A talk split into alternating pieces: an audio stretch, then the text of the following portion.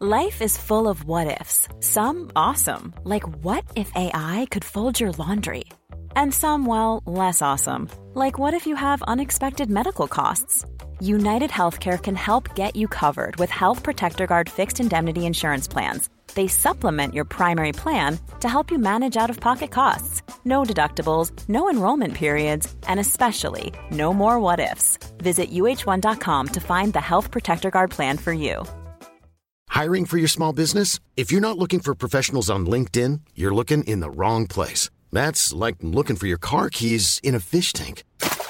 LinkedIn helps you hire professionals you can't find anywhere else, even those who aren't actively searching for a new job but might be open to the perfect role. In a given month, over 70% of LinkedIn users don't even visit other leading job sites. So start looking in the right place. With LinkedIn, you can hire professionals like a professional. Post your free job on linkedin.com slash people today. Imagine the softest sheets you've ever felt. Now imagine them getting even softer over time. That's what you'll feel with Bowl and Branch's organic cotton sheets. In a recent customer survey, 96% replied that Bowl and Branch sheets get softer with every wash. Start getting your best night's sleep in these sheets that get softer and softer for years to come. Try their sheets with a 30-night guarantee. Plus, get 15% off your first order at bowlandbranch.com. Code BUTTERY. Exclusions apply. See site for details. Jag var ju 15-16 år där när jag ännu inte hade fått min mens som alla mina tjejkompisar. Eh, efter det här så konstaterades det att jag saknade livmoder och eh, fick beskedet det innebär att du aldrig kommer att kunna få egna barn. Vem är jag då om jag inte kan få barn? Klas då, min man, bara, jag kan inte tänka mig att leva med dig om inte vi har en familj. Eh, jag vill ha en familj och det vill jag ha med dig. Så vi ska fixa det på något sätt. Då kom dagen när jag gick på det här informationsmötet. Det sitter 30 andra kvinnor i min ålder runt det här bordet som har samma syndrom eller liknande. I alla år har man gått och trott att man var ensam i världen om det här. Och så sitter det i min stad i samma rum samlade ett helt gäng med tjejer som jag hade kunnat prata med. Omöjliga säger de att det ska bli möjligt. Nu eh, ska vi sätta ett datum för livmodertransplantationen då. Det är inga problem. Jag kan ställa upp. Jag behöver inte min livmoder. Det ser inte speciellt lovande ut för den här livmoderslemhinnan är väldigt, väldigt tunn. Det var ingen som direkt hade några större förhoppningar. Du är gravid! Det hade tagit sig. Jag ska säga en sak. Det här är sjukt tidigt. Men nu vet vi att det kan funka.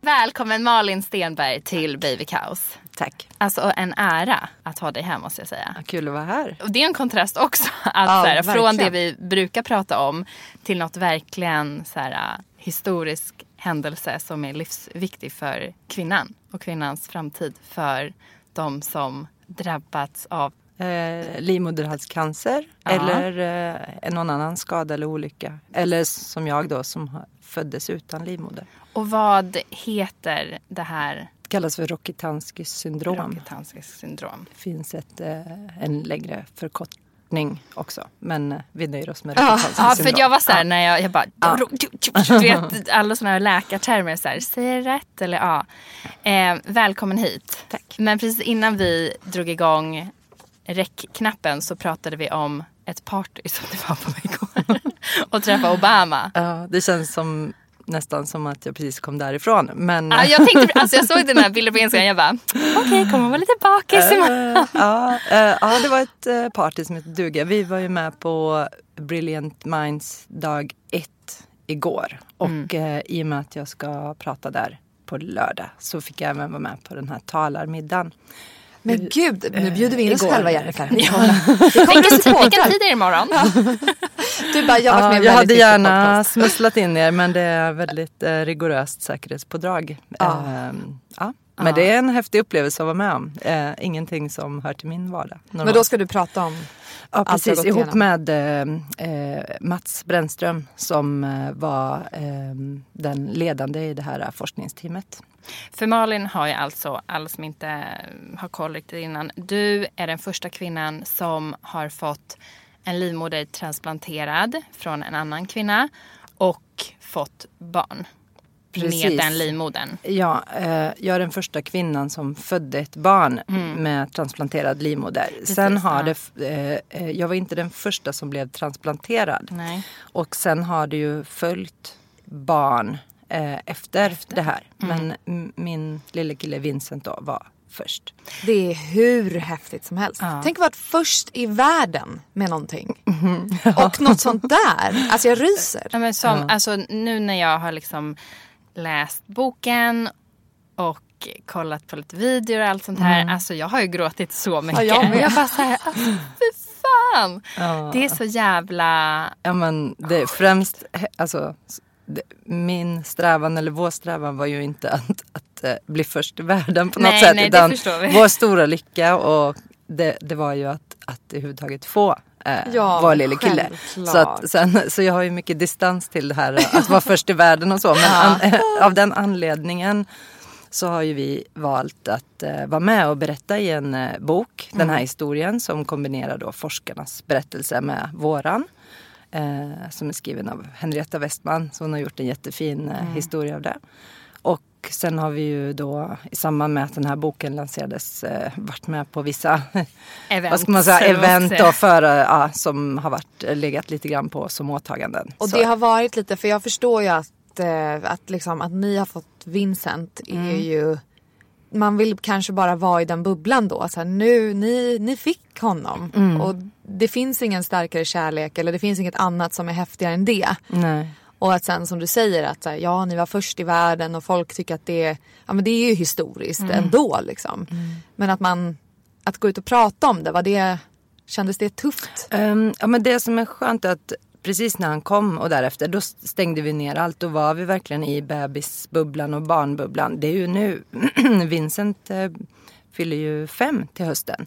Så, och nu känner jag, men jag har fått så fin respons från andra kvinnor från olika håll i världen och från även män och par eh, som är intresserade av att höra om den här historien och det har gett liksom, hopp och styrka till dem och eh, information. Så då känner jag att det känns väldigt bra. Exakt. Du gör det av en anledning Ja. att hjälpa Ja, andra. precis. Liksom. Ja. Men om vi backar tillbaka bandet lite då. Från när du upptäckte själv att du saknade livmoder. Mm. Ja, det, var, det var egentligen ingenting som jag upptäckte utan jag var ju, gick i nian, jag var 15, 15-16 år där.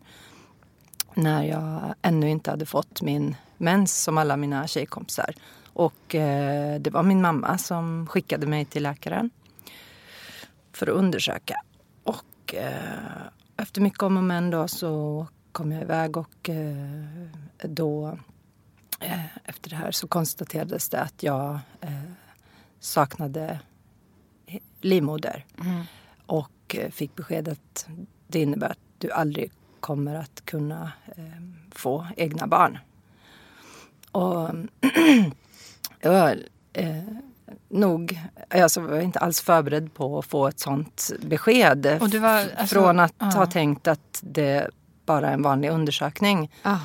Och jag kände, alltså bara marken rämma ju under en. Ehm, vad är det du säger? Alltså, nu, Och att du själv där utan dina föräldrar. Ja, jag var själv där. För, ehm, Men gick det fort? Alltså, var, det, det- var det första besöket eller var det? det var en gynekolog, det var första besöket, en, Åh, en gynundersökning och ja, väldigt eh, frankt så bara ge det beskedet. Oj.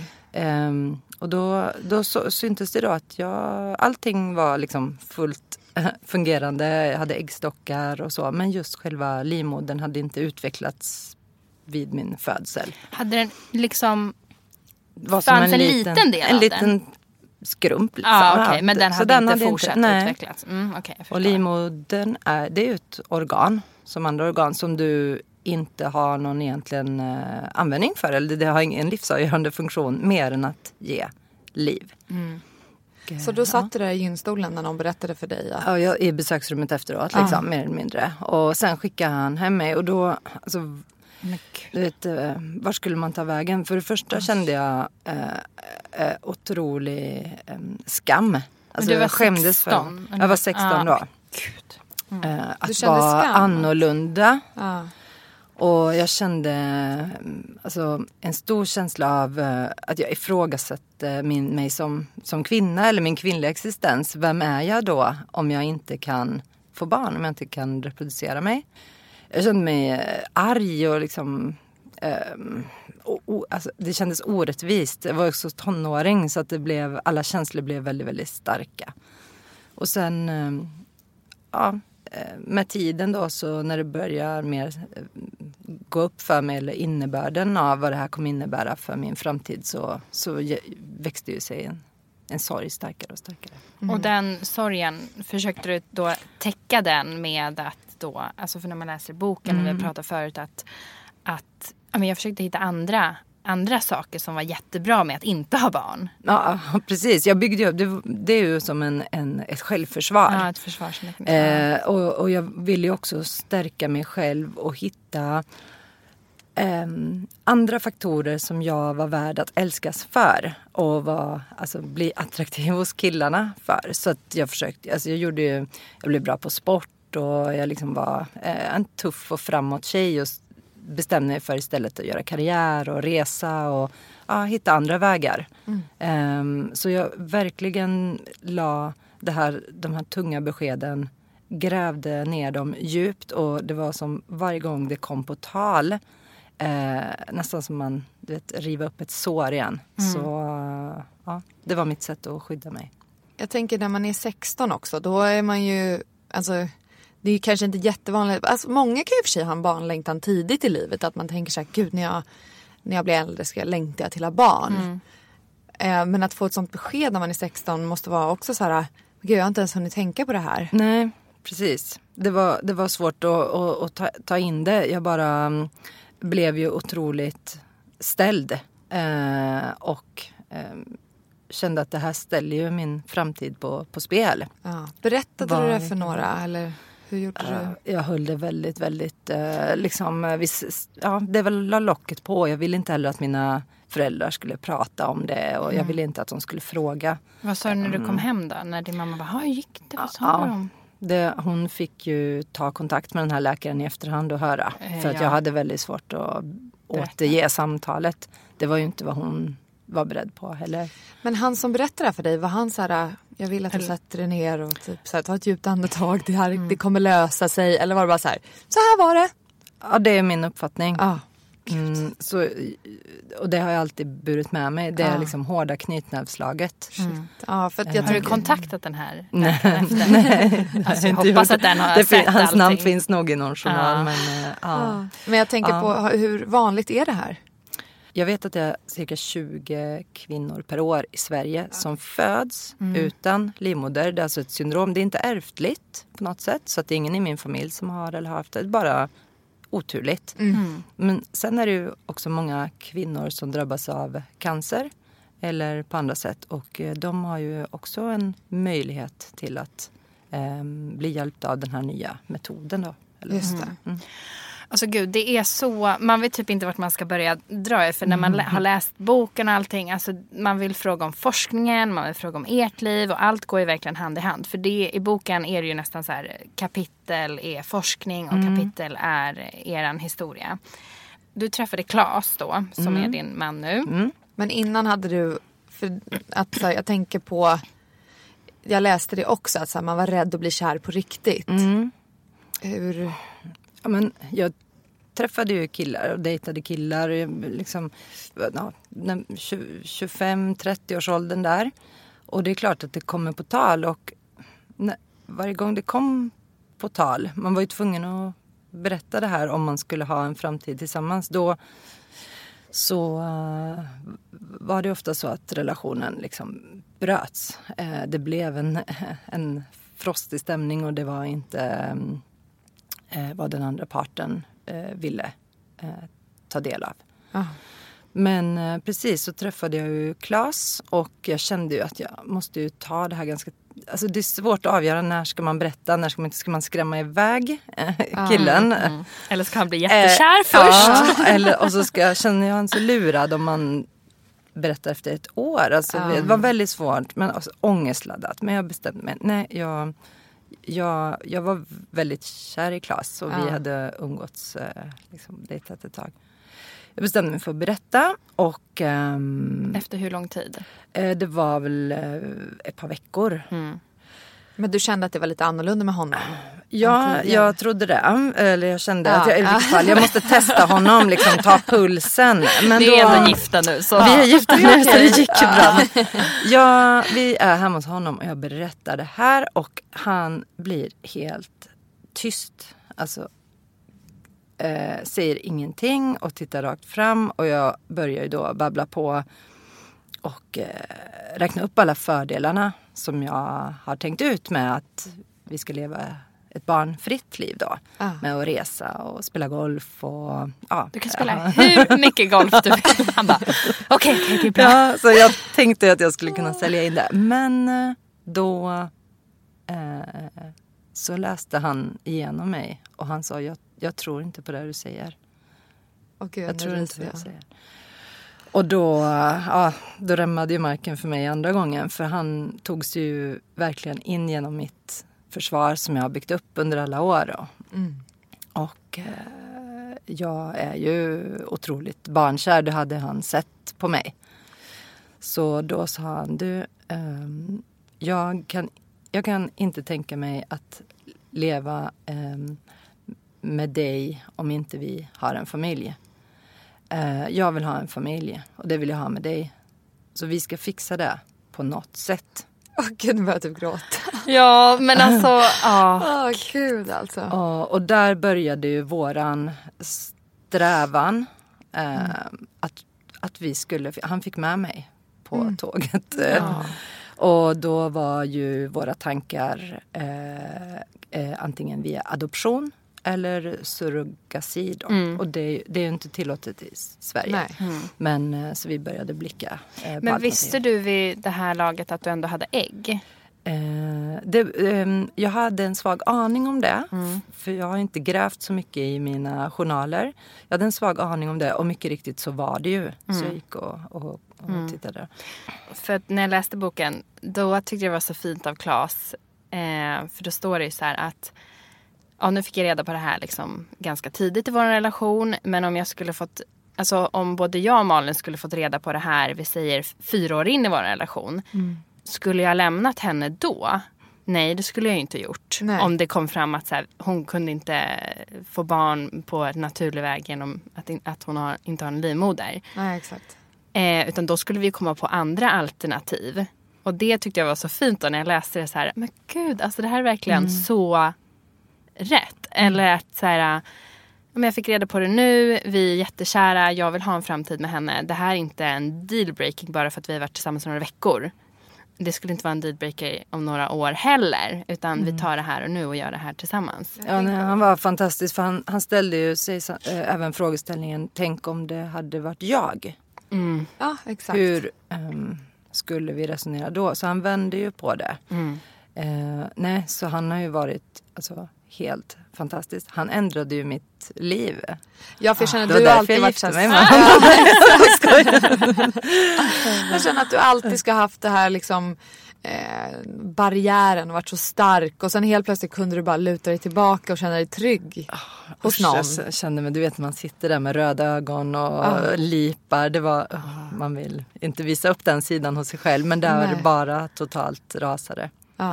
Men var det någon gång liksom lite arg på Klas i den här um, naiviteten. men det här löser vi. Och det här är att du säger, men alltså vet du jag har gått i flera år. Mm. Så kom inte hit och säg att nu löser vi det. Utan Mm. så här, jag har ju byggt upp mitt självförsvar kring det här. Att så här, jag ska inte ha barn och bla bla bla. Hur, hur hanterade du det? Eller var det så här, tack gode gud nu är det någon som bara ser mig, alltså ser igenom mig. Nej, det var, det var verkligen en mental resa och det kommer ett tydligt ehm, eh, en händelse som, som visar på det senare. För att vi började ju vår eh, strävan mot familj då på ett eller annat sätt.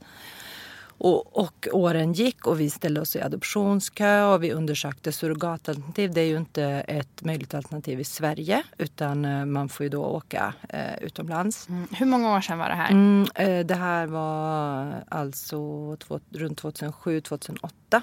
Så det är ju Tio år 11, sedan, ja, 10, 11 år 10 år sedan. Mm. Och idag är vi ju verkligen ännu mer i framkant med och mer öppet kring vad som finns möjligt att få barn genom surrogasi. Och Ja, mm. främst surrogasifrågan har ju blivit mer ehm, ute i det öppna nu. Ja. Den men det var det diskuteras inte ju väldigt då. mycket Ja. fortfarande. Mm. Mm, men eh, som sagt, så åren gick och sen eh, i samma veva så kom då det här eh, beskedet att på Sahlgrenska hade ett forskarteam som forskade på livmodertransplantationer kommit så långt i sin forskning så de skulle kalla till ett första informationsmöte för potentiella patienter. Och jag hade hört ryktas om det här, äh, den här forskningen äh, tio år tidigare och tänkte nej, det kommer aldrig liksom bli aktuellt för min del. Äh, det är alltför futuristiskt och i framkant. Men då kom dagen när jag gick på det här informationsmötet. Och det Och var alltså kom du dit? 2010. Jag, jag, mm, jag kontaktade min eh, läkare som jag hade haft och bad henne att sätta mig i kontakt med det här teamet så jag kunde få en plats mer eller mindre.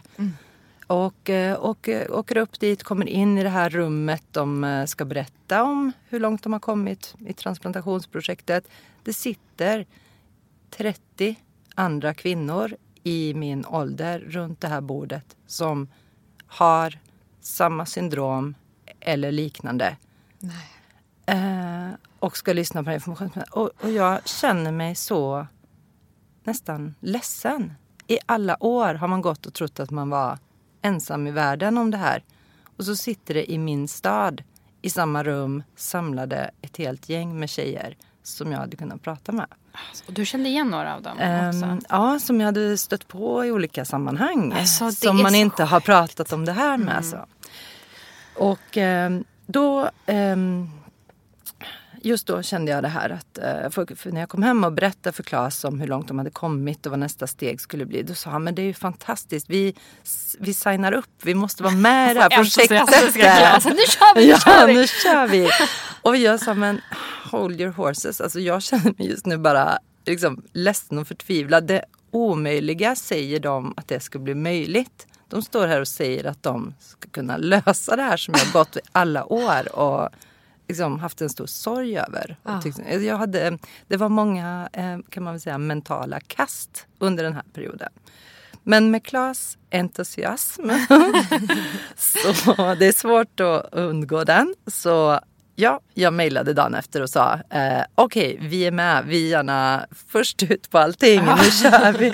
Eh, och det här har jag hört i efterhand, Mats Brännström då, som, som är forskarledaren där, han sa att ni var de enda som frivilligt signade upp på det här projektet. Eh, Men han fick ihop sin patientgrupp. Han ville ju ha tio stycken kvinnor i första forskningsomgången. För att det skulle bli liksom en vetenskaplig eh, uppföljning på det. Och eh, det var ju då sagt att eh, det här skulle liksom dra igång redan till våren 2011. Men eh, att tiden gick och det drog ut på allting och eh, de väntade in etiska tillstånd. Alltså det här är ju ganska sjukt också. Att han redan så här, Mm. gav, så här, samlade för ett informationsmöte Ah. och han hade redan kontakt med andra läkare. Och, men de hade inte fått en, ett tillstånd från etiska Nej. prövningsnämnden. Eller vad Nej, heter det? precis. Ja. Mm. Så han liksom medans han typ sa till dig så här, det är okej vi kör. Så bara, jag har inte fått godkännande Mm. Nej. än riktigt. Det var lite Gud. parallellt. Ja. Och för det var ju också så här, om inte vi gör det, då gör någon annan det Mm. någon annanstans i världen. För dem var det ju en kapplöpning med. Men de har ju då, alltså vi, vi kände ett otroligt starkt förtroende för läkarna och vi blev ju nästan som ett team tillsammans. Att nu, nu satsar vi på det här. Så vi blev så fokuserade och jag och Claes blev ju väldigt starka i vår relation. Mm. Eh, för det eh, kan jag inte säga något annat om att det har varit väldigt många och långa eh, turer med eh, ups and downs. Eh, mm, under de här åren. Ja men så här, hopp, förtvivlan. Ja, kommer det gå, kommer det inte gå? Och som sagt, vi gavs ju inga, inga garantier men vi kände, vi kände att vi gör verkligen ett försök. Så har vi gjort allt eh, vi har kunnat mm. i den här processen och annars får vi ta nya tag. Så mm. vi, vi kör liksom tills vi kraschar mer eller mindre. Så var det. Och um, det som var nästa steg då, det var att uh, hitta en uh, donator. Ja. Det är ju väldigt speciellt. ja, om man är så här, ha, Ja men verkligen. Vart börjar jag? och börja, för man, första tanken är att så här, det gör de. Alltså, så här, det var min tanke ja. också. Vi var helt övertygade om ni måste ju ha någon typ av register. eller, register, eller. Ja. Nej, utan i och med att det var ett forskningsprojekt så var vi tvungna att eh, då hitta det själva så det inte skulle vara några faktorer som man typ kunde skylla på eller sådär. Nej, just det. Mm -hmm. Okej, kriterierna var eh, du ska hitta en frisk livmoder som har fött barn inte haft något snitt, kejsarsnitt. Mm. Utan, Max ett snitt, var det inte det? Ja, kanske det. Ja. Men så att det inte är några skador Absolut, eller så. En, ja.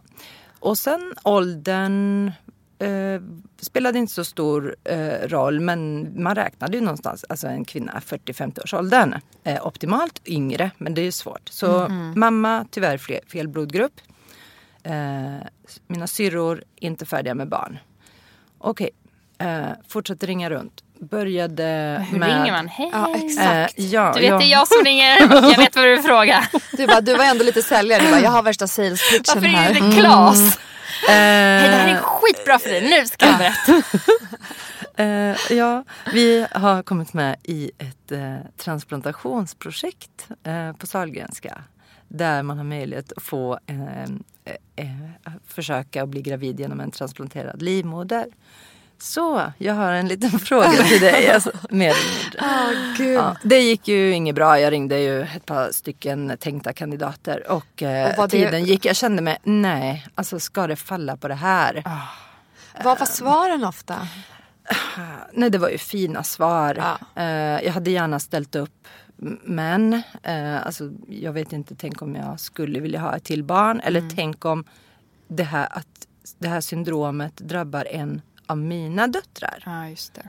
Och jag redan har gett bort min livmoder till en annan. Mm. Så, ja. ja. det var... Men det är också en väldigt riskfylld operation.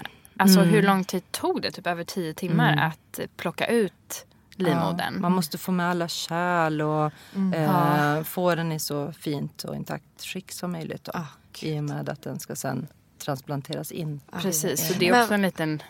Klarar jag av operationen eller liksom Ja, jag var väldigt förtvivlad och kände som tiden rinner iväg. Och eh, alla de andra i gruppen de hade ju sina mammor eller sina systrar så att eh, vi stod helt utan donator. Och då ringer en av Klas eh, bästa barndomskompisar mamma. Eva. Med. Oh, och säger att jag hörde om er, ert problem. Eh, det är inga problem. Jag kan ställa upp. Jag behöver inte min livmoder. Oh. Och jag bara, men du skojar. Eva är en sportig, snygg, fräsch 60-åring. Oh, som har fött två killar. Varav ja, det är våra eh, nära kompisar då. Mm. Och jag bara, nej men hur kan man ens liksom, vad säger man? Mm. Kan jag acceptera det här? Men hon stod på sig. Så oh. fantastisk kvinna. Och hennes mindset ska jag säga har ja, en faktor till att det här har gått vägen. Oh. Så hon eh, träffade Mats och gjorde en eh, full undersökning och han sa det här ser ju fantastiskt ut. Om hon vill så så, så får hon. Och hon stod på sig. Jag ryser på huvudet. Nej, men jag är så här, Ja. Hon har ju ingen egen vinning på det här alls. Nej, nej. Och hon riskerar allt det här för vår skull. Så ja, alltså, Världen behöver fler sådana människor. Ja, ja. så osjälvisk eh, gärning. Ja, otroligt generöst. Ja. Så då hade vi en donator. Sen började eh, en lång process då med eh, IVF-behandlingar. Eh, Alla ni som har gjort IVF vet att det är ingen dans på rosor. Eh, och för kvinnan då, för min del så blev jag väldigt påverkad av dessa hormoner upp och ner. För det var när du hade fått Eh, livmodern nej, in. vi gjorde eh, IVFen innan. Allt skulle vara liksom gjort för de ville också se så vi var fertila med varandra just via. IVF då. och de ville ha en liten bank med eh, embryon i frysen för insättning sen. Alltså det går ju oftast inte på första försöket heller så de Nej. ville ha en buffert. Tio ägg var det Ja, tio, tio eh, ägg eh, som var, blev alltså befruktade, Befruktade. ägg. Mm. Hur många ägg fick du ut? Uh, vad tid det tog. Alltså första gången, ja. Hur gör man? här. Ja, men, man ehm, så som jag gjorde, jag antar att det finns säkert olika metoder, men det är ju först ska du ju då eh, nedreglera eh, din cykel eller din kropp för att sen eh, successivt starta igång äggproduktion och eh, eh, blossa upp det här liksom till max för att kunna plocka ut eh, ägg. Sen befruktar ju du dem eh, på utsidan och så efter några dagar så ser man då om det har blivit ett embryo. Och det som Kort, är, väldigt kortfattat, det här var inte ja. så äh, Nej, men det som är, jag tänker på, när du sa att det inte är en dans Mm. på rosor. Vad, vad är det som du kände, det är hormonerna är en stor grej som är jobbigt. Ja, man ska komma ihåg att ta detta, detta nässpray och sprutor Ja. och det är olika tider på dygnet och sen så bollar du ju med dina hormoner. Eh, kickar igång och stänger av så att det var ju liksom upp och ner och man, jag blev ju som en sån här riktig arg kossa. Du vet, Klas checkar in på hotell. Men man känner ju inte igen sig själv riktigt. Och det är säkert olika för, från fall till fall hur mycket man drabbas. Men jag, jag blev väldigt påverkad av det här. Så jag tyckte det var väldigt jobbigt. Och eh, det tog sin tid så vi fick göra ett par omgångar av olika anledningar. Någon gång blev Claes sjuk och någon gång som du vet Jennifer så var han iväg på någon golfresa. Och, eh, ja, alltså man har ju ett liv under den här processen. Men så liksom, för det var ändå klart med donationen att ni hade den här livmodern. Så det var så här, okej nu ska vi bara få Eva hade äggen. ju sin alltså, livmoder kvar i Ja. sig. Så vi gick ju och väntade då. För att eh, nu var ju nästa faktor. Vi hade fått okej på att blir det så blir det hon. Mm. Då ska vi ta hennes livmoder. Nu eh, måste vi se så att vi kan få in de här tio embryona i frysen. Mm. Och det tog sin eh, lilla tid. Men till slut var det klart. Hur lång tid tog det? Eh, Det tog under ett års tid höll vi väl på att få ihop de här. Det var ändå bara, kanske en del tycker, tio eh, embryon. Mm. Men vi gjorde ett eh, antal IVF-försök. Mm, Och det är också kö till det och Just liksom det. sommaren kom in och då skulle det vara semester på kliniken. Och Man höll tänker ju- att ni går före. Ja, men så var det inte Nej, riktigt. så Jag- kan man man inte fick göra. slita sitt hår liksom. Och så samtidigt försökte ni, för ni ville inte att eh, Eva skulle bli äldre heller. Nej, och hon, Ni ville frysa ner henne också. Eva, ät nyttigt. Nej, men jag träna. kände ju en tacksamhets, eh, vad ska man säga, känsla såklart. Eller jag kände ju en viss eh, guilt mot Eva som gick och väntade. Och hon hade ju planerat saker i livet. När ska den här operationen bli? Ja, Ja, visst gud. Ja, det var många turer. Men när vi väl då, när jag fick det här beskedet efter sista IVF-behandlingen. Alltså nu, där slog ni spiken i kistan. Nu har ni den här bufferten klar. Nu eh, ska vi sätta ett datum för livmodertransplantationen då. Och jag fick ett datum i eh, februari 2013. Eh, då var det så att eh, Eva skulle först åka in på morgonen, lägga sig på bordet där då för att de skulle operera ut hennes livmoder så precis som möjligt med alla de här små venerna, artärerna och kärlen. Lägga den på en bädd av is och då i samma skede skulle jag mer eller mindre ha eh, öppnats upp. Så att Ja. de skulle tajma det här liksom, så att livmodern inte skulle vara utanför någon kropp för länge. Åh, shit. Så Eva först, så jag gick ju där hemma på den lördag morgonen och vanka och vanka och vänta på att de skulle ringa. Alltså sån ångest. Samtidigt som jag hade, det var ju självvalt så jag ville ju inget hellre. Ja, men. Men så ringde de och sa nu är det dags, nu är, nu är liksom Eva halvvägs eh, på gång så nu är det dags för dig att komma in. Så det var in där, eh, liksom på med sjukhuskläder, tjoff, någon superbedövning eller bedövning, söv. Ja, jag tänker bara inte lokalbedövare. och sen eh, liksom var jag eh, passed away och vaknar upp eh, ja, tio timmar senare i någon typ sån här morfindimma och eh, eh, nu har du en livmoder och jag vaknar upp i samma rum som Eva och Hiring for your small business? If you're not looking for professionals on LinkedIn, you're looking in the wrong place. That's like looking for your car keys in a fish tank. LinkedIn helps you hire professionals you can't find anywhere else, even those who aren't actively searching for a new job but might be open to the perfect role. In a given month, over 70% of LinkedIn users don't even visit other leading job sites. So start looking in the right place. With LinkedIn, you can hire professionals like a professional. Post your free job on linkedin.com slash people today. Hey, it's Ryan Reynolds, and I'm here with Keith, co-star of my upcoming film, If, only in theaters May 17th. Do you want to tell people the big news? All right, I'll do it. Sign up now and you'll get unlimited for $15 a month in six months of Paramount Plus Essential Plan on us. Mintmobile.com slash switch. Upfront payment of $45 equivalent to $15 per month. Unlimited over 40 gigabytes per month. Face lower speeds. Videos at 480p. Active Mint customers by 531.24 get six months of Paramount Plus Essential Plan. Auto renews after six months. Offer ends May 31st, 2024. Separate Paramount Plus registration required. Terms and conditions apply if rated PG. Since 2013, Bombas has donated over 100 million socks, underwear, and t-shirts to those facing homelessness. If we counted those on air, this ad would last over 1,157 days. But if we counted the time it takes to make a donation possible, it would take just a few clicks. Because every time you make a purchase, Bombas donates an item to someone who needs it. Go to bombas.com slash ACAST and use code ACAST for 20% off your first purchase. That's bombas.com slash ACAST, code ACAST. Even when we're on a budget, we still deserve nice things. Quince is a place to scoop up stunning high end goods for 50 to 80% less than similar brands. They have buttery soft cashmere sweaters starting at $50, luxurious Italian leather bags, and so much more. Plus, Quince only works with factories that use safe, ethical, and responsible manufacturing. Get the high-end goods you'll love without the high price tag with Quince. Go to quince.com/style for free shipping and 365-day returns. There's never been a faster or easier way to start your weight loss journey than with PlushCare. PlushCare accepts most insurance plans and gives you online access to board-certified physicians who can prescribe FDA-approved weight loss medications like Wigovi and Zepbound for those who qualify. Take charge of your health and speak with a board-certified physician about a weight loss plan that's right for you. Get started today at plushcare.com slash weight loss. That's plushcare.com slash weight loss. plushcare.com slash weight loss. alltså okej. Vad var känslan då? Ja, man var ju väldigt omtumlad. Em, det var ju också ett snitt från, eh, från naveln och ner. Så det var väldigt långt snitt. Eh, en bit upp ovanför naveln också.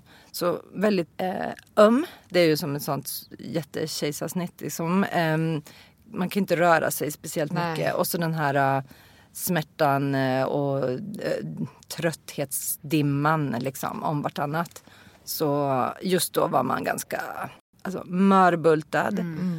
Hur lång tid tog det att ta ut den för Eva? För Eva tog det drygt tio timmar. Och att sätta in den på dig? Eh, jag tror de sa fem eller sex timmar.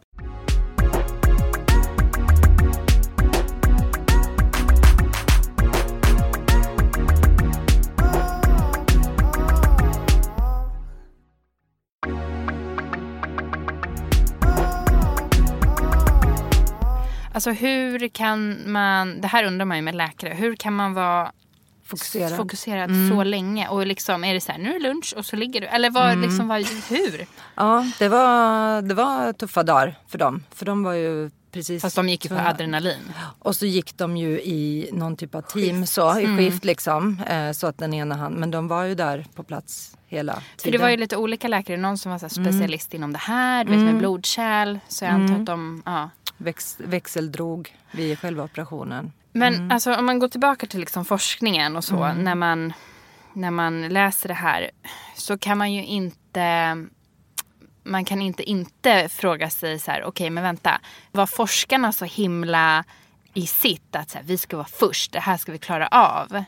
Eller, alltså, eller var det eran barnlängtan eller blev den hand i hand sen? Eller för det, det var en kompis som frågade dig så här, men vad är Mm. syftet med projektet egentligen? Mm, precis. Ehm, vi hade ju olika mål i detta. Vårat stora mål var ju eh, såklart att, ehm, att få ett barn. Mm. Men Mats såklart främsta mål det var, det var ju också att få ett, ett friskt barn ifrån en, ehm, en väl utförd livmodertransplantation. Det var hans mål. Mm. Och det var det han strävade mot. Och de har ju gjort liksom, minutiös forskning under 15 år tillbaka. Han har inte skippat ett steg medan det var det han hävdade. På andra håll och kanter i världen har de försökt men de har försökt springa lite för fort. Och då har de testat på djur och... Ja, det har de gjort. Eh, Och De har fått fram musgraviditeter på det här sättet och så. Men, eh, Och får Mm. och babianer. Det har inte Nej, funkat. nej, nej, just det. Inte, de har transplanterat livmodern men de har inte fått barn va? ja, så, det är möjligt det. att de pro- Mm. provade just ki- kirurgin. Men de har inte provat på andra kvinnor. Eh, nej, det här var första då. Ja. Ja, för man man läste är så. Alltså, första mänskliga var jag Ja. ju då. Men alltså gud, vänta. Och precis, så, och så fick du en livmoder. Mm. Och vad hände sen? Ehm, ja, alltså efter, vi låg ju där eh, någon dryg vecka för att de var tvungna att se ehm, så att organet eh, hängde sig kvar i Ja, min för att kropp. inte stöter bort. Precis, precis som att du får en eh, lever eller lunga, Njure, så, ja, ja. en njure, så är det här en transplantation. Så direkt började jag gå på eh, väldigt tunga immunsuppressionsmediciner mediciner. och det är för att kroppen ska adapta det här nya organet som den annars bara gör allt den kan för att bli av med, alltså stöta ut. Och det syns genom en att du får en infektion. Eh, i Kroppen. Ja, Och då måste du infektion eller inflammation. Ja. Då, eh, Om det hade gjort så. Tecken på det då är det ju att ta ut den eh, igen. Så att det här bevakade de då eh, med eh, bl- blodprover och tester och mätte den här medicinmängden. Sen eh, så veckorna gick. Man blir ju återställd efter en sån här eh, operation och jag kände jag kunde liksom börja gå och jobba och kände att den här ömheten såklart som är efter ett sånt, sån operation och sånt snitt den är, hänger ju kvar länge men det la ju sig successivt. Så um, det hade väl gått liksom, säg en två månader någonting. Och allting började återgå till det normala. Jag jobbade på och liksom började träna lite smått så här. Man får börja med vikt. Ja. Var du på regelbundna kontroller då också? Ja, jag var på regelbundna kontroller. Men jag liksom kände att jag började få flyt i det. Och jag, det var ju inte så att man, mitt liv är upplyft för jag har en livmoder. Men vi kände ju nu är vi liksom på samma ruta som andra som börjar testa och försöka få barn. Ja. Och vi visste ju att det här var ett steg på vägen. Nu har vi möjlighet för nästa steg och det var ju, vi hade ju embryon i frysen så nu börjar man bara längta efter. Ja. Men först eh, var ju eh, kriteriet att den här livmodern skulle sitta, eh, alltså ett år skulle man ha den innan man kunde börja testa embryonsättning. Ja, och jag tänker också att bli gravid när du har gjort en sån ordentlig operation. Nej, att liksom man får töja vänta. ut såna ärr och det måste man väl vänta med. För jag har gjort ett kejsarsnitt. Och då var de också så här, om du ska bli gravid igen, då brukar de säga att man ska vänta ett år. Ja. Och det var- är bara det var ett precis- litet snitt. Det var precis det jag gjorde. Det var ett år. Ja. Ja, så det fick jag vänta på. Så, så det jag gjorde, det vi gjorde var att livet återgick till det normala och vi väntade fast det var eh, otroligt mycket läkarkontroller och, eh, man, eh, och medicinering. Men jag mådde bra. Eh, och jag kom hem från jobbet en eftermiddag, mm, inget med det, var på toa och bara herregud. Svimmar nästan. Jag, världens blödning. Oh, Gud. Och jag visste inte vart jag skulle ta vägen. Eh, eh, vad hände? Jag bara sträckte mig efter min mobil och, och, och ringde min läkare. Och sa, eh, hej det, jag, alltså, jag har fått en jätteblödning. Eh, nu, jag tänkte att nu är livmodern på väg ut. Och då möts jag, då börjar hon skratta och säger grattis, det är din första mens. Så då har alltså jag börjat få mens från Evas livmoder. Har börjat fungera i min kropp. Så det, det, jag har ju aldrig haft det och jag var få, mens i 35 års ålder. Jag var inte redo för, det. Det var så fruktansvärt. Alltså. Men gud, då är det in en tampong? tampong eller Ja, binda eller vad ska nej, jag men göra? jag, jag hade inget sånt hemma för jag har aldrig behövt det. I och med att jag inte haft någonting som har connectat ihop systemet om man säger. ja. Ja herregud, jag fick ringa syrran och ja, hon sa åk upp och köp det här och det här. Liksom. Kära Ja, men shit vad sjukt. Ja, det var fruktansvärt. ringde Eva och bara. Eva jag har fått din Ja. mens. Precis, tack ska du ha. Hur gjorde du med din mens? precis. Du har fått tillbaka din mens Alltså så Eva. Efter... skämmigt. Jag kände mig som en så alltså, tonåring igen. Alltså, jag gick hemma som, du vet så här, man går hemma som en uh, bredbent kossa. Liksom. Bara kunde inte röra mig på en vecka. ungefär. Men alltså hur fantastiskt att det här bara kan så här, Att det funkar. Att det Ja, med varandra. Förstå kroppen. Ja, ett nytt organ och vi liksom Ja. klipp och klistra. Och sen funkar det som vanligt. Allt som skulle ha funkat i alla Ja. År. Men för då undrar jag så här, för du hade ju ändå ägglossning och när man inte har en livmoder, vart lossnar äggen Um, ut? eh, det har jag hört då att de, det liksom absorberas ut i kroppen. Kroppen. Ja. Ja. och det ja, tas om hand av kroppen. Ja. Och så det har inte varit några eh, problem. Men nu istället då, vilken frihet. Så det, läkaren där hon gratulerar mig till. Härligt då, funkar det. Vad sa Claes? Ja, alltså han, han kom ju hem med tulpaner liksom och tyckte Röda tulpaner. fantastiskt, det här är teck, Det tecken är det på man att det alltid fungerar. ska få på när man har mens. Ja, Ja, kanske det. det. Ja. Ja, kanske det. Ja. Lite blommor. Och Ja, gud. Ja, så det var ju den händelsen då. Men sen, eh, ja men sommaren rullade på. Det, det, det, jag hade ett par sådana här avstötningsepisoder där man då såg på prover att eh, organet mår inget bra. Nej. Och då kände vi, det var några gånger där man kände bara, säg inte att vi har stakat så här långt och att det ska falla nu. Så man kunde liksom aldrig riktigt vara eh, bara happy Glad. Nej, och lugn. Så, utan, men de, de fixade ju där så jag åkte in ett par gånger på sjukhuset med, eh, och fick sån här kortisonbehandling. Jag blev inlagd då för då, eh, då, då ger man en, kroppen en riktig chock. Eh, så att eh, den stänger av det här eh, immun försvaret. Ja, Avskjutningsgrejerna. precis. Mm, Ja. Okej, och sen då så um, eh, började det närma sig ett år och eh, vi fick ett eh, datum för den här embryoinsättningen.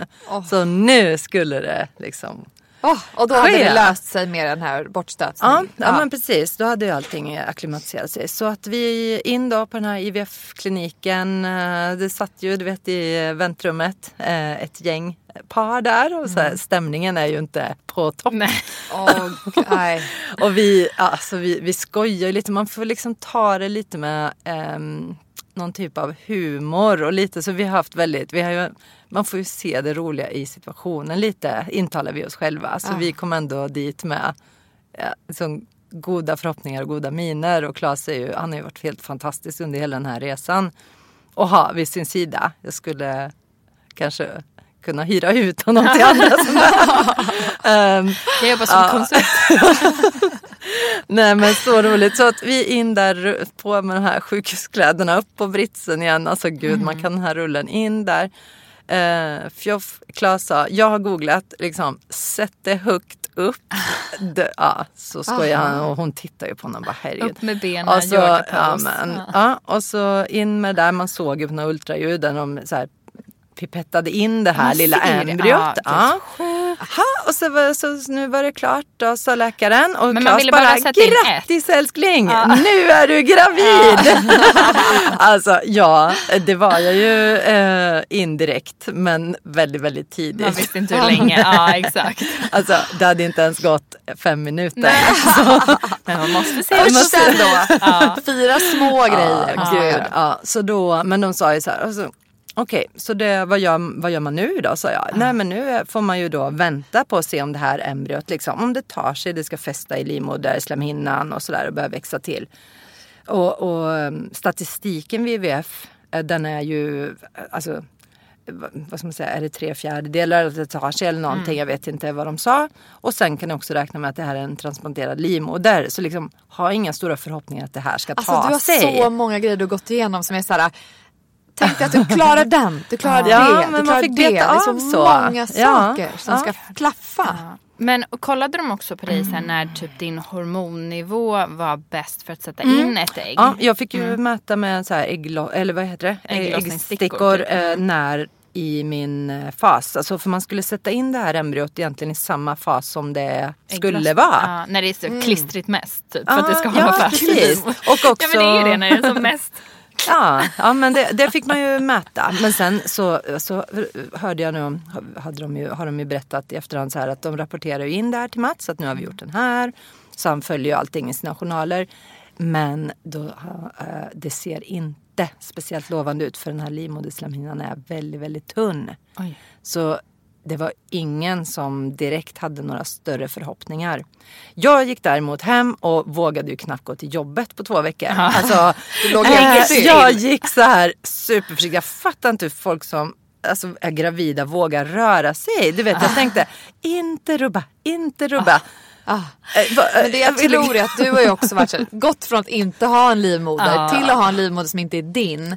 Då förstår jag. Andra kanske är lite, det är väldigt olika men då Och är det så oftast här, vet man ju lite senare när man redan Exakt. har rubbat sig. Ja, Men jag men förstår det. gud, Att man är alltså, jag nu ligger jag här och jag tänker inte göra någonting. Dricka- Forskarteamet får komma hit.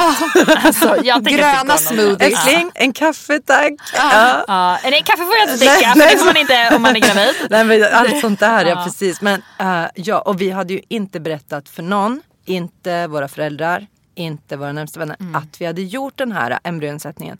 För vi kände inte att vi orkade med. Hur går det, hur går det, hur Nej, går det? nej, så fan. ingen visste om någonting. Och så lät vi det förbli. Dagarna gick, veckorna gick. Jag började ju mäta med såna här graviditetstester. Alltså vi Dagen pratar efter. typ varje Eh, dag. Fem om dagen. Ungefär så. Jag beställde en sån här eh, Big pack. big pack på nätet. Eh, Okej, men det var ju liksom fuck, det var ju inte ett utslag. Ja, det, det, nu pratar jag tio dagar senare, jag pratar 14 dagar senare. Så började jag känna den här, här ilningarna. Liksom, nu är mensen på väg. Eh, eh. Jag var hemma och hälsade på min familj i Karlstad. Vi sa inget om det här men jag drack vin och typ något glas vin i alla fall. Eller Lite motvilligt men så. Eh, Vi var på badhuset med min systerson. Du vet allt som man inte ska göra men jag kände att det, det här, det har inte tagit sig. Så jag sa till Claes I'm sorry och inget utslag på någon sticka. Tisdagen upp på sjukhuset, vi skulle ändå göra en typ blodprovskontroll. In där, Claes säger det, det har inte tagit sig, när kan vi göra nästa försök? Jag behöver planera med jobb och sådär typ.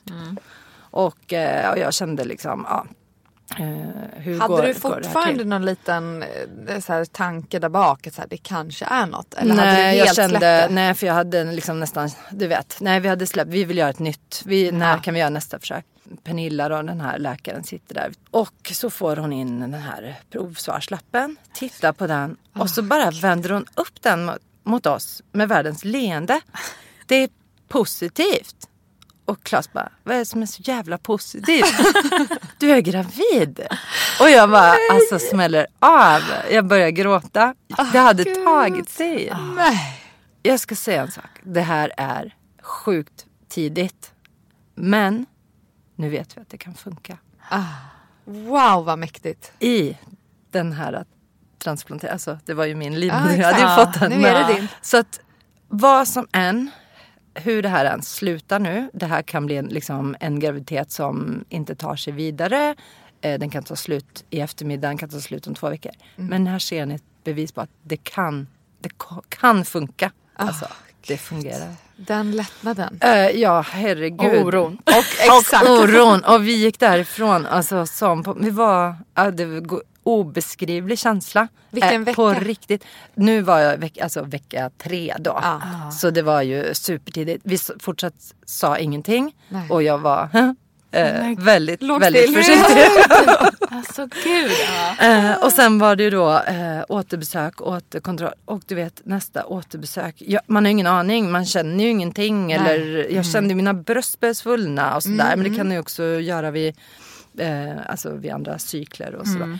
Men tillbaks på det här återbesöket och eh, de ska göra ett ultraljud. Och då var det några veckor efter. Ja, precis. Eh, om man lägger sig där och eh, liksom de börjar med den här ultraljudsstaven eller plattan. Vaginalt ultraljud Nej, eller? på magen. Okej. Mm. Och så kommer det upp på den här svartvita skärmen bara pick, pick. det här lilla alltså, Hjärtat. hjärtat. Gud. Och då, alltså då, varje dag liksom. Det var så här, varje dag som gick var man bara snälla en dag till. Man kunde, man bara räknade dagarna. Ah. Och så, ja. Den lilla ärtan. Den lilla ser. ärtan växte och grodde och eh, sommaren gick och det såg fint ut och vi Ah, var ju gud. på regelbundna kontroller då. Ja. Och jag hade ju också min sån här Gud, immunsuppressionsmedicin. jag börjar typ gråta nu. Ja. Eh, så de fick ju också mäta det. De visste ju inte hur den här medicinen kanske skulle påverka Exakt. Fostret äta och så. det samtidigt. Ja, jag Ja. åt ju det samtidigt liksom. Mm, men samtidigt så finns det ju andra transplantationspatienter som har då fått eh, njure till exempel som också har varit gravida. Mm. Men det är sällan kanske att man är det samtidigt men eh, ja, det, Det finns. finns. ju sådana Mm. fall. Så de, eh, de bedömde det som att det inte skulle vara någon fara. När kunde du släppa den tanken? Alltså, gud, tänk om medicinen gör någonting. Alltså, eller nu ja, var det liksom jag kände ju, man får ju släppa sånt där liksom, men man visste ju inte vad, vad är. Vi gjorde ju liksom inga typ eh, onödiga tester som kubtester eller Mm. Ja, så. Eller jag vet inte om det, jag ska Mm. inte säga någonting för att eh, kanske... En, Nej men det finns ju en risk. Ja, Ja. Mm. Allting som var förenat med risk skulle vi inte göra sa läkarna. Så att, eh, man visste ju inte heller man kunde ju se på ultraljud och de tog ju tester. Ja men det, det liksom ser ju till synes ser Mm. ut att vara ett friskt och Ja. helt barn. Men det visste man ju inte heller förrän det kom eh, kom ut. Men eh, som sagt, dagarna gick och eh, det var dags för en eh, typ rutinkontroll vecka 31. där Jag bara typ, Men gjorde eh, inte ni typ, tog ni reda på kön? Alltså, Eh, ja men det, det var ju Klas jätte Ja. på. Så här, ser du vad det är? Ser du vad det är i vecka ja, liksom Ja, fem? Ja, men du vet, Ja. ja. han var nej det kan jag ju inte se. Det kan inte se. se ja. Mm. Men så vi fick reda på att var en liten kille som Mm. låg där inne eh, då. När, Men hur var det när du började känna att Ja, magen men började för växa? förstå hur fantastiskt. Jag kände Ja. mig som den första kvinnan i världen som var gravid. Ja, det fattar jag. Så jag var så stolt och kände mig liksom Ja. så fin och jag tog, Ja. tog kort liksom. Jag menar, helt, Hur var det eh, med ärret och hela den? Hur kändes Mm. det? Nej men det, um, ja, men det fejdar ju ut liksom. Ja. Det är klart att det syns och det syns. Men jag tänker på känslan också. Det gjorde inte Ja, ont? nej det gjorde något. det inte Nej. och jag kände mig liksom ingen oro för det. Nej, Utan bra. den här lilla kulan eh, den växte och växte liksom. Och man, kroppen förändras ju men är helt fantastiskt. Ett litet liv att bära på. Ja. Och sen när man börjar känna de här sparkarna eller rörelserna. Och, Ah. ja, det är verkligen eh, en, eh, en fantastisk gåva att få uppleva. Mm. Och det är ju inte alla som får det. Nej. Så, Nej, det var inte tanken att du skulle få göra det heller. nej, Men herregud vad fantastiskt att Det det, var, det var en fantastisk upplevelse att få vara med om. Ja. Men eh, jag kan ju säga för de som inte har den möjligheten så är det ju ändå alla vägar till barn. Det är ju ändå liksom slutresultatet Ja. som är eh, det mest fantastiska. Ja. Ja, alltså jag är en adopterad syster och jag är Ja. lika kär i henne som i alla Ja, mina andra precis. syskon. Men just den här uh, kroppsliga upplevelsen Den är eh, cool. som kvinna, den är cool. Okej, så va, vad sa du? Du var på en sån där vecka 32? Eller vad sa du? Ja Mm. precis, jag, klockan 11 liksom. Så jag slängde mig från kontoret och jag satt och höll på att köra löner eller någonting. Eller någon bokföring. Så jag, jag bara sa till mina kollegor, jag ska bara ut på en grej. Så, eh, ja. Stack iväg, tog bilen upp, liksom in, eh, skulle ta blodprover, göra ett ultraljud. Eh, mm, blir kvar där, ser inget bra ut. Han var du, eh, hur länge har du känt så här? Nej, men jag har känt mig lite extra trött som jag antar. Jag menar, är man i vecka 31-32 ja, ja. så då bör man väl bli svullen och mosig. Och, ja. Var det du som hade tagit kontakt med dem? Nej, jag hade en eh, inplanerad eh, Mm. tid liksom. Uh, Okej, sa han. Vi måste ta ett blodprov till och ett urinprov. Du, eh, du har drabbats av havandeskapsförgiftning.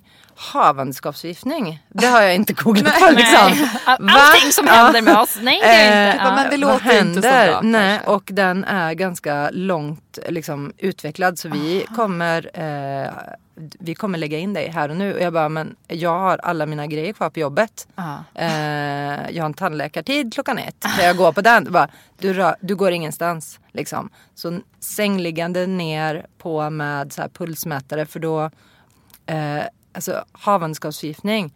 det är inte bara risk eh, för, För barnet. barnet. det är risk för dig. Ja, just det. Okej, jag hade ingen aning. Så, um, ja. Så jag blev inlagd hända? då. Vad är det som kan hända för mamman? Dör. Jag tror det är syre, syrebrist eh, också. Eh, för- Hård Jennifer. Ja, det är det fan. I tandläkartid eller dö. Nej men det är ju jättefarligt. Ja. Ja, Jag, Alltså, för jag tycker när man är på de här kontrollerna så här, så kollar om det är havandeskapsförgiftning. Man bara okej det är väl en liten, Exakt, jag vet inte. Jag exakt. kissar väl lite konstigt då i så fall. Alltså, Ja. man, jag tror inte man, man är inte insatt i hur farligt det nog kan vara. nej, för jag har också jag. kompisar som har haft det och som blev igångsatta då. De hade kontroll under hela tiden. Ja, och min tjejkompis hon eh, hade värk och allting skulle in och föda. Tog typ 12 timmar, hon försökte pusha ut det. Sen fick hon havandeskapsförgiftning under tiden. Nej men gud. Och då fick de göra kejsarsnitt. Så det är ju verkligen, om du har det, då kör vi. Okej. Ja, ja f- fortsätt. Ja, ehm, ja, ska vi försöka Förlåt. korta ner det här lite grann. Nej men jag har så, här så mycket frågor efter tills han Ja.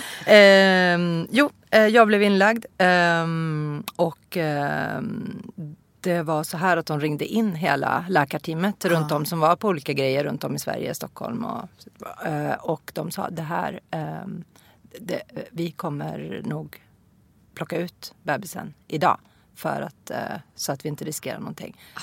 jag var inte alls beredd liksom. Men eh, jag låg där och eh, det blev kväll. Och jag var ganska trött, omtumlad.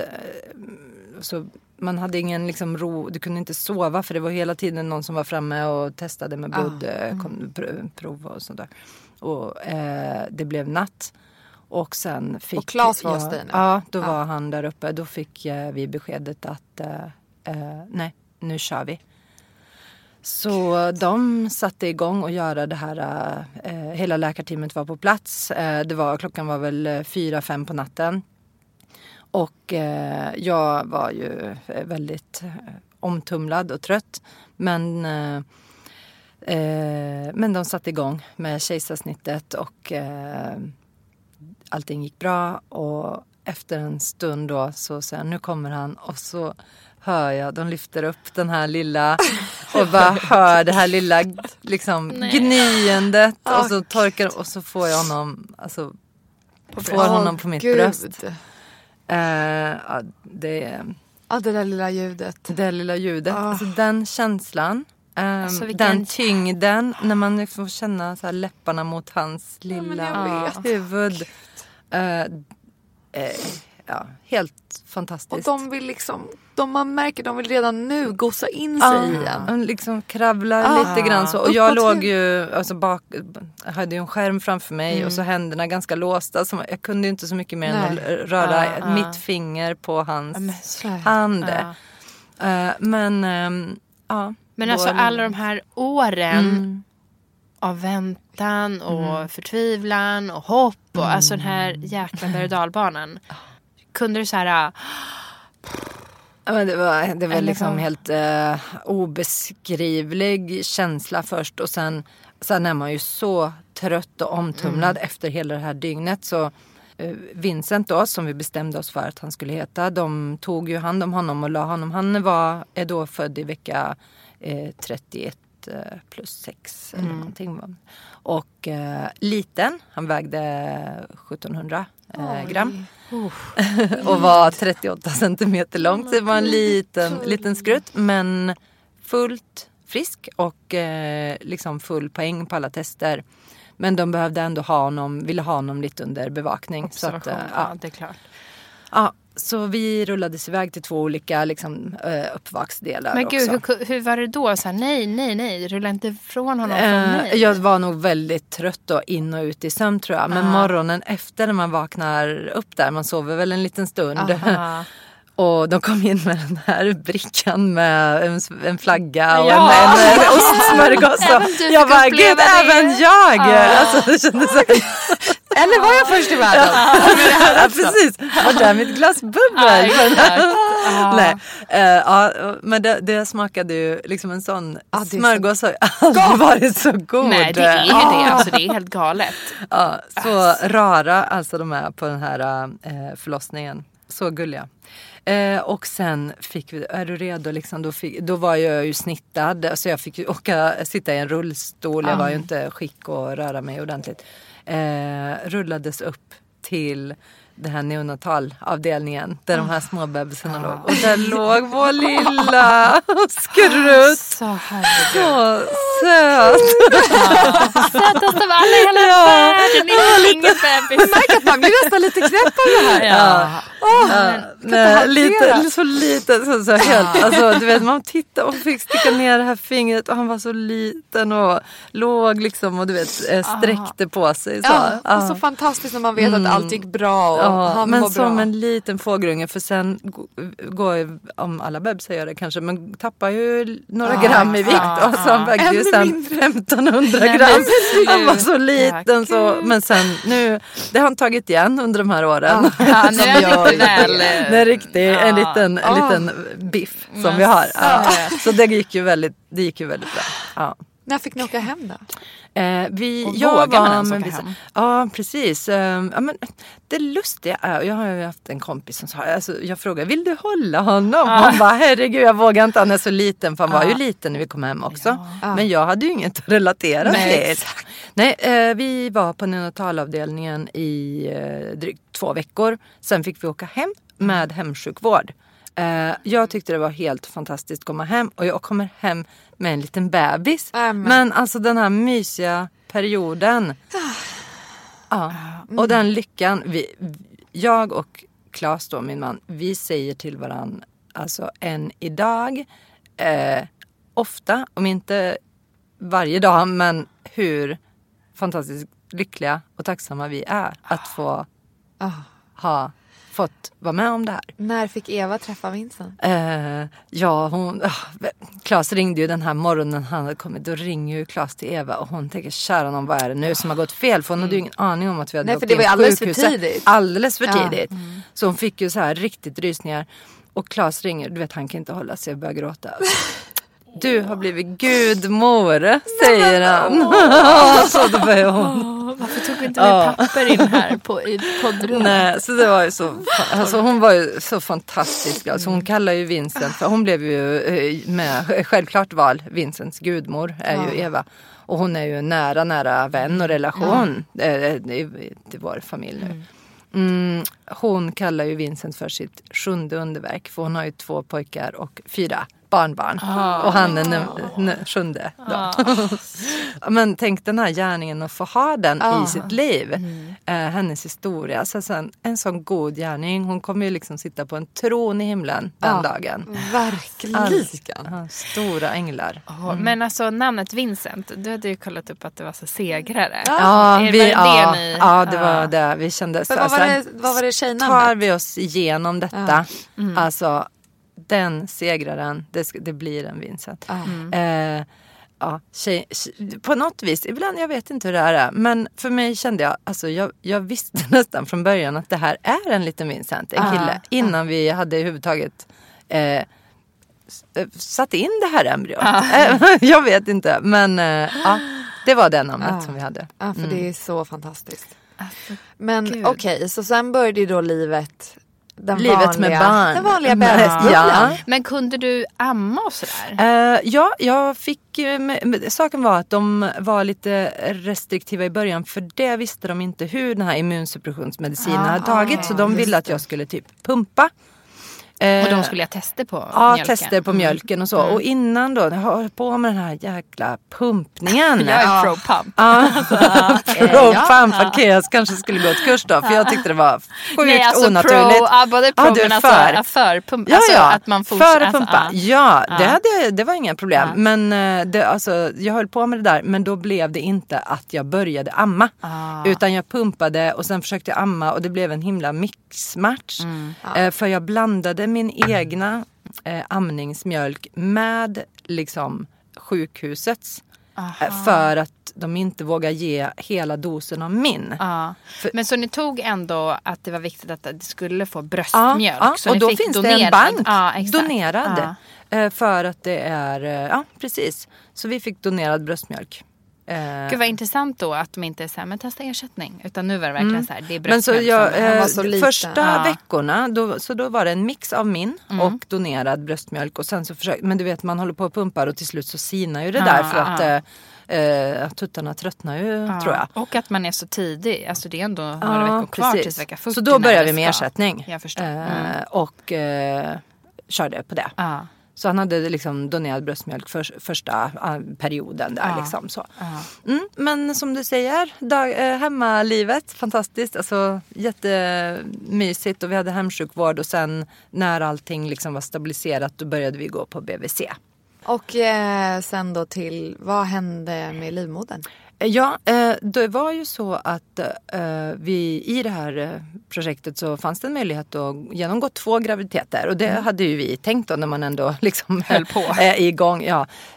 Men efter, i och med att jag fick den här havandeskapsförgiftningen och att jag också ehm, eh, blev väldigt påverkad, min njure blev, min njure blev påverkad av medicinerna så var läkarnas råd, eh, medicinska råd, att, vi, att jag skulle ta, ta bort, alltså avlägsna livmodern igen. Så det, eh, då gjorde jag då det tre månader senare, så det var mitt tredje stora snitt Nej, under väldigt eh, få, korta, det var Kort två tid. år. Ja. Och det var ett lika långt snitt Ja, som första. tyvärr. Och jag trodde liksom, jag hade inte s- riktigt det. Jag trodde att de bara kunde, liksom, som de säger, göra en liten Titthåls. titthål och ta bort det. Men de ville för forskningssyfte och ur kroppsligt liksom få med all eh, främmande vävnad Mm. från det här organet så det inte ska bli några komplikationer och så. Så det, blev, det var att öppna upp det här och då kände jag nu skaffar jag dragkedja här liksom. det kändes eländigt för då var det ju inte för något, då var det liksom snipp, snapp, snut, här var sagan slut. Ja, jag Men jag, det var kluven för jag hade min fantastiska guldklimp hemma. Och så, samtidigt så kände jag mig så tom. Mm. Alltså, ja. Men det har ju, och alla dessa hormoner och så såklart. Ah. Det, har, det gick ju över. Jag är hur, liksom, glad och pigg och återställd på alla sätt och vis. Och nu behöver du inte ta några mediciner Nej, längre. nej det var ju det också. Men när man gör en sån här transplantation, finns det någon, jag har ju förstått att det finns olika grader av det här syndromet som Mm. du eh, drabbades av. Kan man, fö, alltså finns, kan man föda barnet, alltså ur slidan? Jag tror inte det. Man nej, inte det. för att Nej. eh, Det är det är liksom risk. inte, man har inte Livmodertappen är ju Det har inte också- kopplat de är inte ihop kopplade. liksom. Mm, utan det är exakt. kärlen och det här. Så det blir som en, en babypåse. Ja. Som, inte, ja, som Ja. inte har någon utmynning. Ja, ja kan man precis. kanske säga. Okej, gud vad intressant. Ja. Jag måste ändå fråga, Mm. Hur tänker ni nu i framtiden? För att ni var ju ändå frågan. inne i eh, surrogatskap Mm. och liksom sådär. Jo, det, har- det har ju fler som har frågat och vi har ju ställt oss frågan också. Hur känner vi nu? Men alltså så eh, lång eh, väg att vandra, så lång process och så mycket vi har gått igenom. Och så glada och tacksamma vi är att vi har fått ett barn. Så känner vi att vi är jätte, jätte tacksamma och nöjda för det vi har. Och ni har all rätt att få njuta ett tag nu kanske. Ja, ja vi, det är så vi resonerar. Sen Vincent då som fyller fem i höst. Han har ju börjat prata om ah, vad orättvist att inte jag har några stora systrar och han har ingen lillebror. Och, ja. eh, men jag tror att eh, jag har hört att min systers barn de vill också ha storebror, lillebror och allt vad det är. Så att eh, hur många man, alltså jag vet inte. Nej. Han relaterar ju till kompisar han har som har syskon. Ja. Men eh, han har fantastiska då halvsyskon i form av våra vänner, alltså Evas, eh, Ja. Evas eh, barn. Ja, barn. just det. Ja. De kallar ju vi för Vincents syskon. Ja, Det är ju fantastiskt. och sen får man väl se vad livet tar en. Men jag tror det är viktigt att också bara Precis. landa i ja, man, allt. man måste, nå- ja, jag känner att jag verkligen vill liksom njuta och vara tacksam Mm. för det jag har och inte bara sträva f- framåt. Heller. För att jag kommer ihåg att ehm, alltså vi har typ känt varandra kanske fem, sex år. Eller vetat om och sådär. Genom Alex då. Ehm, och när vi pratade då, jag kommer ihåg vi var i Dubai på tävling. Och jag var såhär, men gud. För då hade jag en annan podd. Jag var såhär, men alltså, skulle du vara intresserad av att vilja vara med? Och då kommer jag ihåg att ni pratade om att Alltså Vincent var väl bara sex Ja, månader då ja, eller han var, någonting. ja, precis. Och jag kände, åh, det var ehm, precis som du ställde frågan, ju, liksom det här med när kunde man ja, det här gå, ut- alltså berätta sin historia Exakt, och så. Eh, det, var, ja, det var som jag sa till dig då Jennifer, att jag kände, det känns så tidigt. Alltså jag, jag måste få smälta skör. allting. Ja, jag var nog där. Nu känner jag att, var, och varför som jag delar med mig av det här, det är ju dels har jag kunnat landa i det själv. Jag är väldigt stolt och, över det vi har gjort och såklart otroligt lycklig och tacksam. Men jag känner att kan jag ge något typ av hopp, information eller um, alltså någon input till någon annan kvinna i samma situation så, så tar jag ju tillfället i akt då med detta. Ja, för jag kommer ihåg också att Claes var så här, alltså det här har varit som ett så här, ma- alltså vi typ trodde att det var ett maraton. Och så kom vi väl i mål. Vi hade sprungit, sprungit, sprungit, sprungit och kämpat, kämpat, kämpat. Och när vi väl kom i mål då insåg vi att så här, men vänta, vi har typ fyra maraton till. För att det var många som var på er. Var det inte typ så här, Oprah ville ha er över? Ja, men det var ju många som ville höra vår historia men vi la ju helt locket på. Ja. För jag kände, jag vill alltså bara vara vi med. alltså jag vill bara vara med shit. en bebis. Och sen som ni vet då, det är ju alltså när man har en liten småbebis. Det var ju inte så att bara för han var världens första född genom livmodertransplantation att han var tyst och snäll på Nej. nätterna. Utan det var ju fullt halabaloo liksom från Ja, Också att han var neo, att han var om man var trött, liksom. om man var omtumlad. Menar, men man, gud, och så allt nytt med en bebis. Jag hade ju inte, jag vet inte. Jag hade inte läst på så mycket vad man ska göra för jag trodde inte det var sant. Men- Så man fick ju ta allt som det kom. Ja, men i allt det här, um, Mm. det tänkte jag på igår inför att vi skulle intervjua dig och var- Roy var lite så här uh, jobbig och då var du vet när man är så här, men lilla unge så nu din lilla unge, typ så eller så här, vad är problemet? Eh, kan du känna så eller kommer så här, nej nej nej alltid vara tacksam, alltså du Nej, ungjäkel. gud. Alltså Man vi har haft in våra duster, absolut. Jo men så är det ju. Jag sa någon gång, alltså om jag får barn, jag ska inte gnälla en sekund. Men det, det kan jag ju bita mig själv. Det är klart, alltså, men det är ju en förändring i ens liv. Från att ha varit själv och sköta sig själv och göra precis vad du vill med din tid. Så är det ju en annan person, eller som ni som har fler barn, som, som, som ska ta den här tiden först. Och så kommer man ju i sista hand själv. Ja, Ja, så självklart så blir det en förändring i livet. Det kan man inte säga något om. Gud, yes. Men jag tänker också på nu när du har gjort den första. Har det hänt fler? Har det skett fler operationer? Ja då? men det har gjort det. Ehm, I Sverige, nu ska jag, nu så att jag inte säger fel siffror. Men eh, jag tror det är en åtta eller nio barn i Sverige. Eh, operationer, ja det var ju, det är flera operationer som gjorts med åtta eller nio barn som har kommit Nej i Sverige. gud! Det är helt Och även har det ju börjat utomlands nu att eh, eh, Eh, de har ju eh, adaptat den här metoden. Så att i USA tror jag att det är två barn födda. Eh, I Sydamerika och om det så är i, i kan det vara i, eh, i Asien någonstans också. Alltså det är helt fantastiskt. Mm. Så- Men jag läste någonstans att man har, att hu- hur man ska kunna använda någon avlidens livmoder. Ja, och det är ju näst, nästa steg nu. Det som de eh, har precis um, f- forskat fram är ju robotassisterad transplantationsteknik. Och då är det ju för att minska ner operationstiden och den mänskliga faktorns fel. Liksom, det blir mer precis. Ehm, sen det här med att ta ifrån en avliden donator. ehm, det skulle man ju, alltså, nu har ju, har ju allt gått väl för oss och vi har ju en fantastisk gudmor. Så jag är ju glad för det. Men man utsätter ju ytterligare en person för risk. Ja, så kan man ta en avliden donator så, så skulle det ju vara att föredra. Mm. Men det man har märkt är att då gäller det att veta att den här avlidna donatorns livmoder är fin och Mm. frisk och med fördel då har fött barn.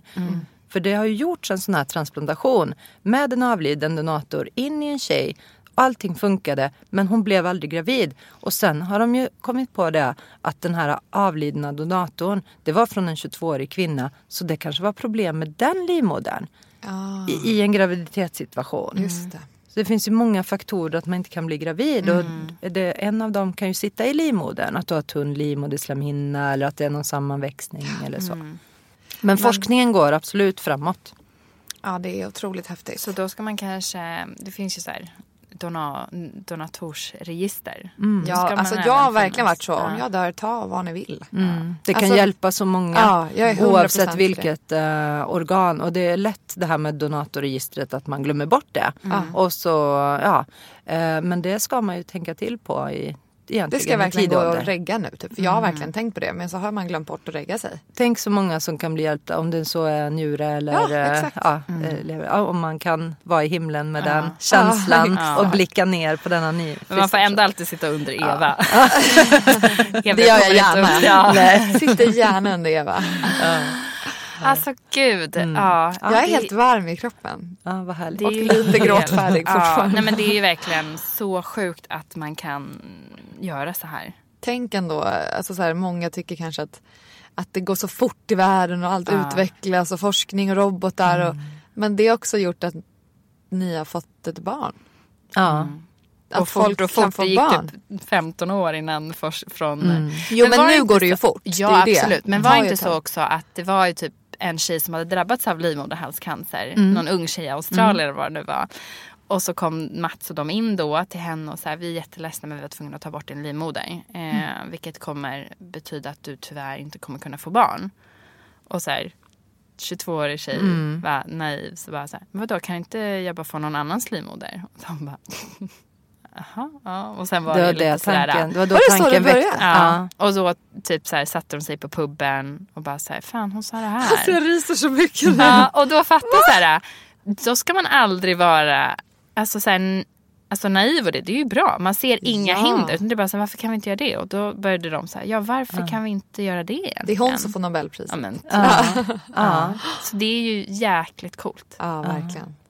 Ja, och forskningen kring det här nu då, eh, inte bara det slutliga resultatet utan hela forskningsresan på vägen fram har ju också bidragit till många upptäckter just eh, runt det här med graviditet, IVF, transplantation, ja, som såklart kommer göra eh, mycket lättare för kvinnor. Underbart. Tack för att du kom. Ja, det Tack var helt själva. fantastiskt. Det Så var väldigt roligt. Jättebra. Hej då!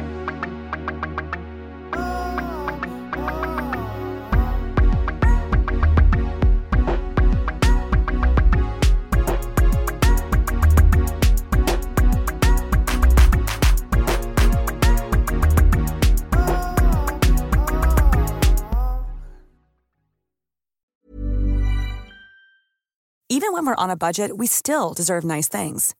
Quince is a place to scoop up stunning high-end goods for 50 to 80% less than similar brands.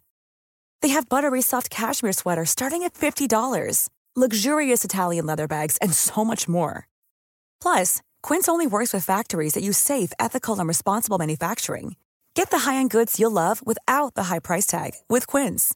Go to quince.com slash style for free shipping and 365-day returns. Hi, I'm Daniel, founder of Pretty Litter. Did you know cats tend to hide symptoms of sickness and pain? I learned this the hard way after losing my cat, Gingy. So I created Pretty Litter, a health monitoring litter that helps detect early signs of illness by changing colors, saving you money and potentially your cat's life. Pretty Litter is veterinarian developed, and it's the easiest way to keep tabs on your fur baby's health right at home. Go to prettylitter.com and use code ACAST for 20% off your first order and a free cat toy. Terms and conditions apply. See site for details.